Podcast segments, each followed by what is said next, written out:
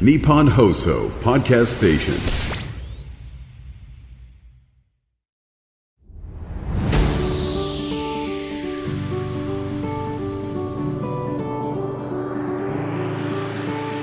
日本放送楽天証券プレゼンツ。人生流し作れよ資産。楽天証券プレゼンツ人生流し作れよ資産。パーソナリティの半沢美穂です。この番組では毎回資産作りの相談役である独立系ファイナンシャルアドバイザー略して IFA をゲストにお迎えしまして資産作りのあれこれを一緒に一から学んでいきます。前回までの4回はガイア代表取締役社長兼 CEO の中桐弘樹さんをお迎えしまして投資の先進国でありますアメリカの資産作り最前線についてお話しいただきました。資産作りのうち大体半数強ですね。株式債券で保有するアメリカと15%弱の日本だと20年間でアメリカでは資産がおよそ3倍になったのに対して日本では1.4倍。いやこんなに差があるんだと思って私もあのびっくりしたお話だったんですけれどもただ中桐さんおっしゃってたように私たち日本に住む人たちでももちろんこのアメリカ式の資産作りは再現できるということでしたので改めて資産作りについて知ることの大切さ感じた方多いんじゃないかなと思います。さらにですね詳しく知りたい方はぜひシャープ18から22までの配信をチェックしてみてください。さあ今回からはですねまた新たなゲストをお迎えします。どんなお話を伺えるのか楽しみです。それでは早速今回のゲストをご紹介しましょう。バリューアドバイザーズ代表取締役社長の五十嵐修平さんです。よろしくお願いします。よろしくお願いいたします。まずは五十嵐さんの普段の活動について教えてください。はい。え普段私は IFA として主にですね50代の方の資産運用のお悩みだったりとか、まあ、相続の対策とかそういったもののアドバイスをさせていただいておりまして、はい、うちの会社の特徴としましては全員正社員でやらせていただいていたりとかそうなんですね、はい、はい、あとあの短期的な売買ではなくて、ええ、ゴールから考えるような資産運用アドバイスだったりとかあとあの次世代の資産承継というところ。この3つに力を入れながら活動させていただいております。はい。そんなですね、五十嵐さんに今回から4回連続でお話しいただくテーマはこちらです。50代からの資産作り。あの、五十嵐さんはですね、書籍55歳からでも失敗しない投資のルールを出版されていらっしゃいまして、日頃からこの50代以降というところにフィーチャーされていらっしゃるんですけれども、50代以降という年齢とか資産作りにおいては、どんな年齢だとお考えですか？はい。えー、50代っていうのは結構ですね人生がいろいろ複雑になってき、えー、てまして例えば、はい、親の介護問題だったりとか相続の対策を考える時期だったりとかまたは相続を受け取る時期というふうな形で、まあ、結構いろいろ人生のこう岐路に立たされることも多い時期になってくるので、まあ、よりこう一人ではいろいろ解決できないような問題があったりしてアドバイザーが必要になってくるような時期なんじゃないかなというふうに考えております。なるほど。これまでもですね私たちあのこの番組で時間をこう味方に投資していく長期の積み立て投資とかあのご紹介してきたんですけれども、まあ、そういった話をしているとできるだけ早く投資をした方がいいですよっていう話、はい、実はたくさん出てきていたんですよね、はい、ただ今回は50代以降のお話もあるということで、はい、50代以降だから遅いっていうわけではなくて、その年代にはその年代に合った資産作りもあるということなんですね。はい。50代でした。ら全然間に合います、はい、はい、皆さんもですね期待してお聞きいただければと思います。ということで今日からは全4回にわたりまして50代からの資産作りについて五十嵐さんから詳しくお話を伺っていきます。よろしくお願いします。よろしくお願いします楽天証券プレゼンツ人生流し作れよ資産。この番組は楽天証券がお送りします。楽天証券プレゼンツ人生流し作れよ資産。改めましてここからはバリューアドバイザーズ代表取締役社長五十嵐修平さんから50代からの資産作りについてお話を伺っていきます。よろしくお願いいたします。よろしくお願いします。先ほど50代以降という、まあ、年齢ではですね積み立て投資ではない、まあ、手段を求めている方も多くいらっしゃる。いろんなその年代に合ったえー、投資の仕方とかもあるっていうお話ありましたけれどもそういった方に対しては長期のこう積み立て投資以外でどんな方法を提案されていらっしゃるんでしょうか？はい。まあ、50代の方ですと例えばまあ積み立て投資とか、まあ、よく今流行ってる S&P500 とか、はい、あの全世界株式に投資するっていうのはもしかしたらあの前回のところも出てるかもしれないんですけれどもそう、ねはい、そういったものですとやっぱり長期に投資をしていくとマイナスになる可能性が少なくなってきますよねっていう話なんですね。はい、例えば全世界株式に投資して15年投資してるとマイナスはないっていうふうなことなんですけれどもただ50代の方に15年待ってくださいねっていうといやちょっと長いよ五十嵐君って言われるなるほどそういった声も上がってくるんですね、はい、実際ありますので、はい、まあ、そういった方に対して15年待たなくても例えば配当利回りがいい株を持って株式投資を持っていると、まあ、企業からのお礼で配当っていうのが出るんですね、はい、その配当金っていうのを楽しみにして投資をする方法だったりとかあとは企業が発行する社債というものがあるんですね。あ社債。はい、えー、はい、この社債というのはまあ、借金の証書みたいなものなんです。国が出す借金の証書のことを国債ですね、はい、で企業が出す借金の証書のことを社債というんですけれどもこの社債っていうのも半年ごとに利息がもらえるんですね。なるほど。こういう配当とか利息を楽しむ投資手法っていうのを50代の方にはお勧めをしておりますなるほど。長期というよりかは、はい、まあ、短期間でも、まあ、成果だったりとか、はい、何かこうもらえるものがある。そういったものもちょっと人気なのかなとは思ったんですけれども、はい、積み立ての投資に比べると、うん、そういったものってハイリスクなんじゃないかなって思う方もいるのかなと思うんですがそのあたり、リスクはいかがでしょうか、はい。まあ、積み立て投資っていうのも基本的にはやっぱりリスクはありますので、リスクっていうのはその、振れ幅のことになるんですけれどもやっぱりあの上下には振れ幅っていうのはするっていうのは積み立て投資もあの配当株の投資も一緒っていうふうな形になります。で、え積み立て投資は時間を置けば置くほどマイナスになるっていう可能性が少なくなってきますよ、というふうな形なんですね。で配当金とか債券っていうのも基本的にもちろんリスクはあるんですけれどただ短期投資をするわけではないんですね。なので潰れにくい企業をしっかりと選んで投資をしたりとか資産を分散していくっていうのは非常に大事になってくるポイントかなと思います。なるほど。そうすると、はい、株とか債券とか今社債のお話ありましたけれどもどのくらいのこう期間で運用するのを考える方が多いんでしょうか？はい、まあ、期間としましてはだいたい5年から10年で考えられる方が非常に多いかなと思います。なるほど。この5年から10年っていうのは皆さんこうどういったことを考えながらこの期間っていうのは設定するんですか？まあ、そこまで15年とかっていうのは長いけれども何か投資をしないといけないっていうふうに感じてる方って非常に多いんですね。あなるほど、はい、はい、例えばもう銀行預金が少なすぎるからちょっと何かやりたいんだけどでも今流行ってるような積み立てとか、まあ、すごい長い期間の投資は、えー、もう時間がそんなに私は取れないと。でも5年間とかだったら投資できるよっていう風な形のところから考えていたりとかあとその5年10年っていうのは、まあ、正直そこまで重要ではないんですけれども、はい、この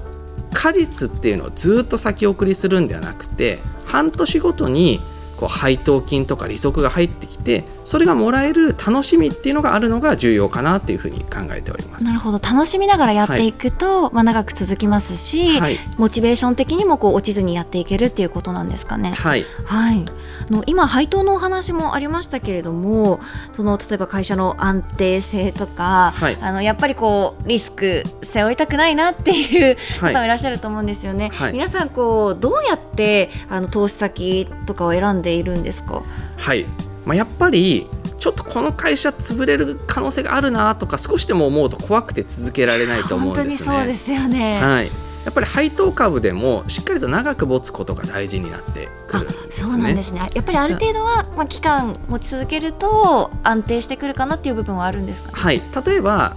5%くらい配当が出る株があるとするじゃないですか。はい、100万円でしたら5万円ですよね。そうですね。ってことは10年持ったら50万円になるわけですよね。はい、ってことは10年後にもし株価が半分になってしまっても損ではないと。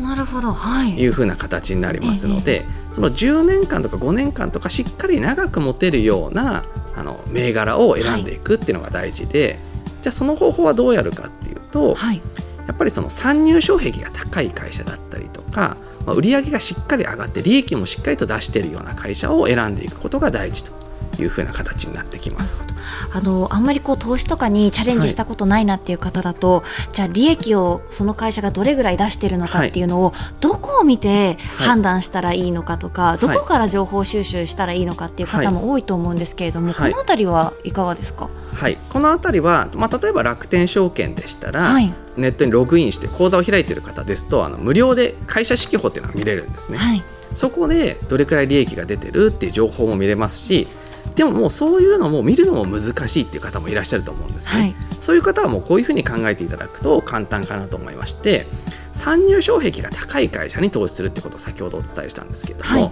そういう利益とかじゃなくてそういう会社に投資していく、その参入障壁が高いっていうのははい、業界的なお話なのか、はい。一般の方っていうのはどういうふうに考えたらいいんですかね？はい、例えば JR 鉄道会社って新しくできてきた会社が線路を敷いてあのやろうとしてももう需要があるところにすでに線路ありますしすね。またええ線路を引くって莫大なコストがかかるじゃないですか、それってなかなか難しいですしあとはあの通信、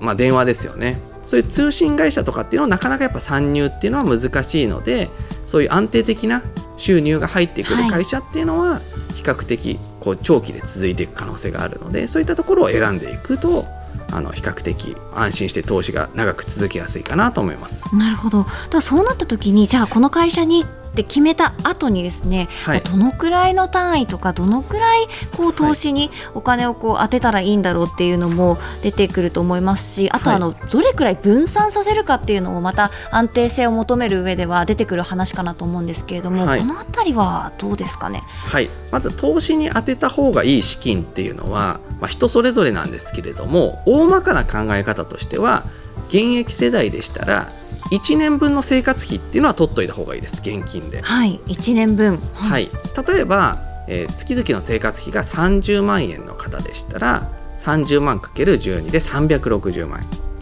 あとは5年以内に使うお金。なんか家のあの給湯器がそろそろ買い替えの時期だねとか、まあ、はい。車の買い替えの時期だねとか、あとは子供の大学の費用とか、まあ、親の介護費用とか。5年以内に何か見込めそうな分っていうのはえー横にずらして置いとくとはい、それ以外のお金っていうのは基本的に投資に回してしまっても値動きが怖くない方でしたらもう全部投資に回してしまってもいいかなというふうな形です。そういった方も実際いらっしゃるんですか？生活費取ってそれ以外はもう投資しようっていう方も、そうですね。あの5年以内に必要なお金もあと分けてそれ以外は投資していくっていう方も結構今は多いですね。そうなんですね、はい、分散の考え方についてはどう思われますか、分散は個別株に投資するんでしたらなるべく分けた方がいいです。ああなるほど。はい、はい。でできるだけ分けてただまあマックスだと10銘柄くらいに分けた方がいいかなと。それ以上になると管理するのも大変というふうな形なのでまあ、なるほど。10銘柄でしたら、はい。あの両手で数えられるくらいですので、まあ、これくらいでしたらお客さんも結構管理しやすいかなというふうな形ですね。個別銘柄のお話もありましたけれども、はい、売却のタイミングはい。最後こう確定させる時ですよね、はい。このタイミングを測るっていうのも、はい、かなりこう難しいのかなって思うんですけれども、このあたりはどうですか？売却タイミングって測るのは結構難しいと思います。はい。ただ基本的には売却しなくていいと思います。なるほど。持っていてはい。いいんですよっていうところですか、そうです。なぜかっていうとあの値上がり益を狙って頻繁に売ったり買ったりする手法になってしまうと、はい。短期売買になってしまってそれはちょっと投資をギャンブルに導きやすくなってしまうのでんそうなんですね。はい。そうではなくて配当金をしっかり長くもらうような形だったりとかあとは、まあ、その今ちょっと高配当の方ばかりお話してますけれども、はい。債券投資というものも満期になってると最初1000万円で買ったものは途中は値段が動くんですけれども1000万で買ったら1000万で戻ってくるっていう性質があるので最後まで持つと損っていうのはあの基本的になくなってくるので、はい。基本的に長く持っていただいた方がいいかなというふうな形です。そうすると長く持つためにも半年ごとに楽しみとかはい。配当とか株主優待とかあると長くこう持ってようかなっていうモチベーションも保っていられますよね。そうですね。はい、また株式については、まあ、来年から新 NISA スタートしますけれども、成長投資枠を活用するっていうのも一つ手ですかね。あそうですね。あの成長投資枠活用するのとちょっとあのさっきの売却のタイミングで1個だけあるのが、はい、あのもし配当金が下がってしまったりとか決算が大きく割る状況が続くっていう時はもう株の売却そこが売却タイミングでそれ以外基本的に長く持つっていう風な形なので。そうなんですね。そこはもうしっかり見ておかなきゃいけないポイントそうですね。なるんですね。はい、はい、なのでもし決算状況が悪かったら売却。でも決算の情報とか見るのも大変っていう風な方はちょっと簡易的な方法として、はい。配当金が下がった。なんか入ってる金額下がるなっていうのは分かる、はい。それくらい分かると思うんですけれどもそれはチェックしてちょっとそういう銘柄は気をつけないといけないなっていう風な形で、売売却も検討していただいてもいいかもしれないですし、まあ、そういうのも考えるのに10銘柄くらいと。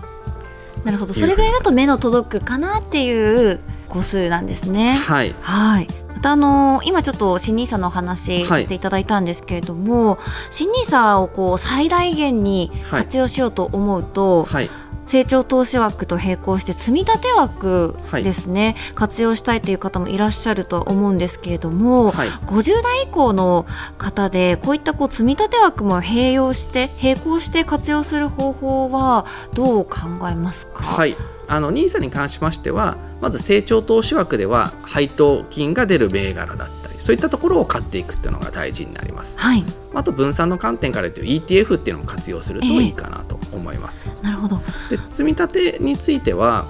これあのやっぱり積み立て投資だとちょっと50代の方も長いよっていう方もいらっしゃるんですけれどもでも50代の方も積み立て投資枠っていうのはあの使った方がいいです。なぜかっていうと50代の方でも長期で運用が必要な部分って必ず出てくるんですね。はい、例えばよくお話しさせていただいているのが積み立てでじゃあ5年やって、まあ、10年15年置いとくって長いですよねと。でも50代の方にじゃああの高齢者サービス付きの住宅に入るってなったら何年後ですかっていうと、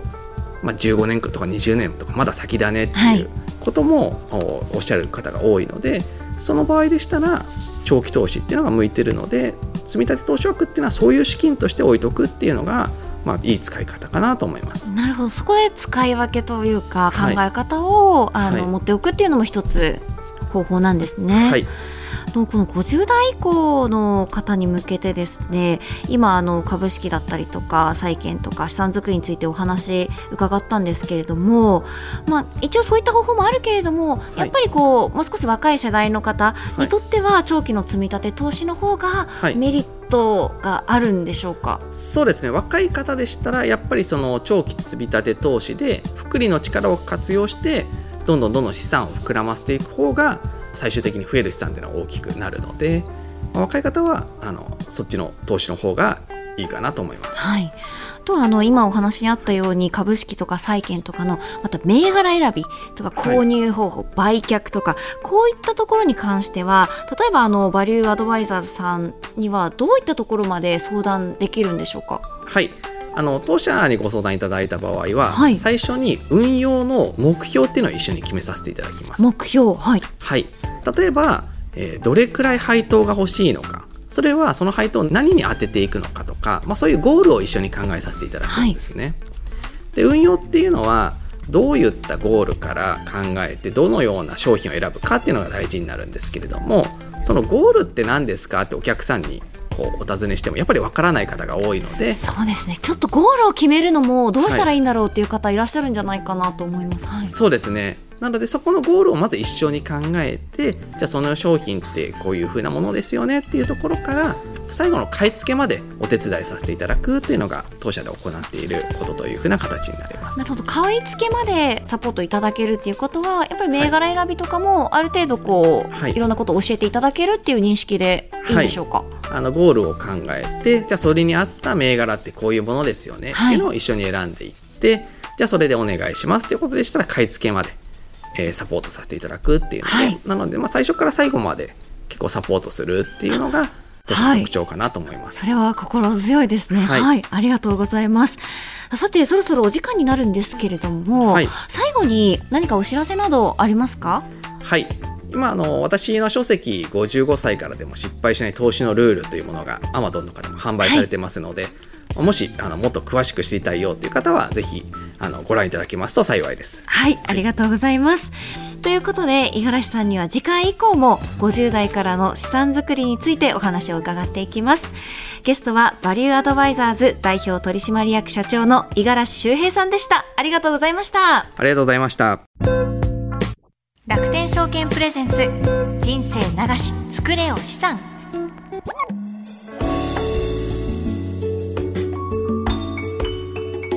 さて、ここからは楽天証券インフォメーションのコーナーです。このコーナーでは毎回楽天証券からの耳寄り情報をお届けしています。担当するのは今回もこの方です。楽天証券 IFA 事業部の平田理沙さんです。平田さん、こんにちは。こんにちは。よろしくお願いいたします。よろしくお願いします。もう今日から12月ですよ。はい、早いですね。早いですよね。今年もあと1ヶ月ですけれども、本当に今年1年も早く感じました？あっという間に12月に来てしまいましたね。はい、私あの毎年12月になるとやっぱり早いなって思うんですけど、はい、これね私法則というか理由を見つけたんですよ。何ですか？あの1月から年って始まるじゃないですか、はい、でも年度って4月から始まりますよね、ね、だからなんとなくスタートが4月になってるから私3か月分をなんかあんまり感じてないんじゃないかなって 思い始めていて、はい、なんかそうすると9か月ってね半年今ちょっと足したみたいな感じで、ね、なんかあっという間だなと思うんで、うん、毎年そのせいでみんななんか12月今年早かったなって なんか言ってるんじゃないかななんて考えておりました。今年なんかやり残したことありますか？やり残したことですか、はい、充実した一年過ごしてますそうですね。ドタバタいろんなことさせていただいた一年であったので、はい、これも始まってポッドキャストも始まって初めてっておっしゃってましたもんね、はい、新しいこともじゃあちょっと多かったんですね。多かった。一年です、はい、なんかねやり残した方とかなんか12月にやっとかなきゃいけないなっていう方もいるかもしれませんので、うん、まあ、この1か月でね終えられるように計画的にお過ごしいただけたらと 思います、はいさて今日からこの番組はですねバリューアドバイザーズの五十嵐さんにお話伺ってきたんですけれども平田さんは五十嵐さんやバリューアドバイザーズさんと一緒にお仕事されることもあるそうですね。はいそうですね、はい、あります。バリューアドバイザーズさんとは2014年からあの関わり持たせていただいておりますので楽天証券としては今年で9年目の付き合いでございます。そうなんですね、はい。ということでですね楽天証券インフォメーション今回は楽天証券から見たバリューアドバイザーズさんについてお話を伺ってみたいと思います。はい平田さん普段からバリューアドバイザーズさんにお世話になっているということなんですけれども具体的にどんな関わりがあるんでしょうか？そうですね。あの普段からあの弊社のメルマガであったりとかポップアップ広告を使って個別相談のご案内をいただいたりあとその弊社楽天証券主催のセミナーにご登壇いただいたりあとですね IFA サイトあの弊社が運営しているサイトなんですけれども、はい、こちらにコラムの記事を書いていただいたりなどそういったところで関わりを持たせていただいております。平田さんから見て五十嵐さんはどんな存在ですか？そうですね。あのバリューアドバイザーズさんあの創業来からずっと弊社のパートナーとして歩んでいただいておりますので、はいえ。ー、それこそあのアメリカとかヨーロッパの視察の時もご参加いただいたり、まあ、そこで学んだゴールベース運用っていうのを実際に体現いただいているような存在の方です。はい、はい、なのであの弊社と同じ方向を向いて日々活動いただいているそんな存在でございます。はいどの IFA 事業者さんに相談するか迷われている方もいると思うんですけれども、はい、バリューアドバイザーズさんの特色だったりとかおすすめのポイントを教えてください。はいまあ、あの証券だけではなくてもうそれこそ保険相続など幅広い分野であのワンストップでお客様をサポートできる IFA 事業者様でございます。だまあ50代以上の年齢層のお客様が大変多くいらっしゃるというのと、はい、先ほど五十嵐さんもおっしゃられておりましたけれども55歳からでも失敗しない投資のルールという書籍を出版されていらっしゃいますので,、はいそうですね。はい、こちらの書籍あの非常に大変多くの方にお読みいただいておりまして初めての方でも分かりやすい内容になっているのでぜひですね一度手に取っていただいて読んでいただだければと思います。はいありがとうございます。楽天証券 IFA 事業部の平田理沙さんでした。ありがとうございました。ありがとうございました。楽天証券プレゼンツ人生流し作れよ資産。この番組は楽天証券がお送りしました。日本放送楽天証券プレゼンツ人生流し作れよ資産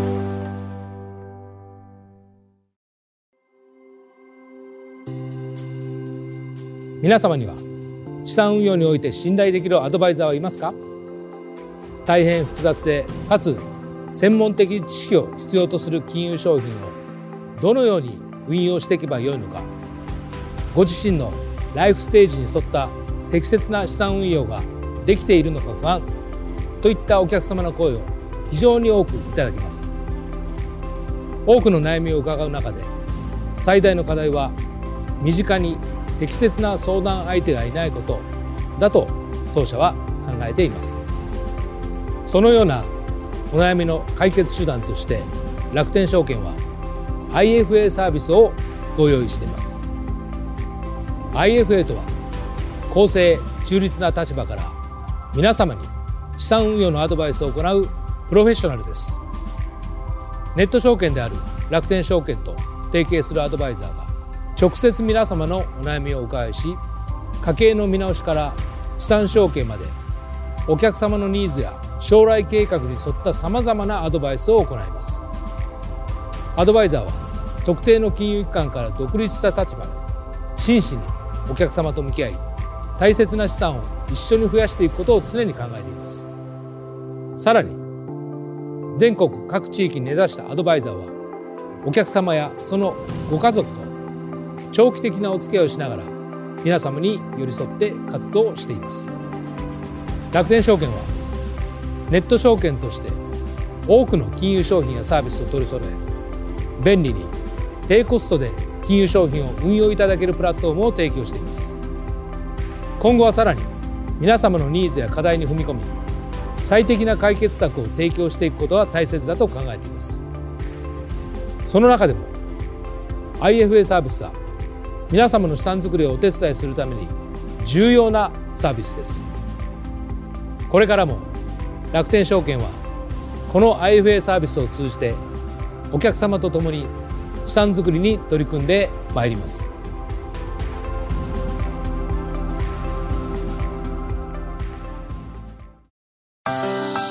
日本放送楽天証券プレゼンツ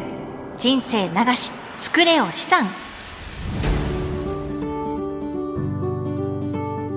さてエンディングのお時間です。今回からは50代からの資産作りについてお話を伺っていきました。退職だったりとかそういったことが迫るような年代になってきて資産作りをどう考えるかっていうお話がこうきっと出てくるような世代なんだなとは思うんですけれどもこれまで番組では長期の積み立て投資に関するお話多かったかと思うんですけれども今日も個別株だったりとかあとは配当とか社債とかそういったお話出てきました。配当があることで半年ごとに楽しみながら投資していけるっていう考え方私すごくいいなと思いました。こちらの番組楽天証券プレゼンツ人生流し作れお資産では毎回資産作りの相談役である独立系ファイナンシャルアドバイザー略して IFA をゲストにお迎えしまして資産作りのあれこれを一緒に一から学んでいきます。最新エピソードは毎週金曜日午後5時更新です。資産作りのお悩みや質問番組の感想は ifa.1242.com ifa.1242.com こちらからお待ちしております。次回も引き続きバリューアドバイザーズ代表取締役社長の五十嵐修平さんから50代からの資産作りについてお話を伺っていきます。それでは楽天証券プレゼンツ人生流し作れよ資産。お相手は半沢美穂でした。ありがとうございました。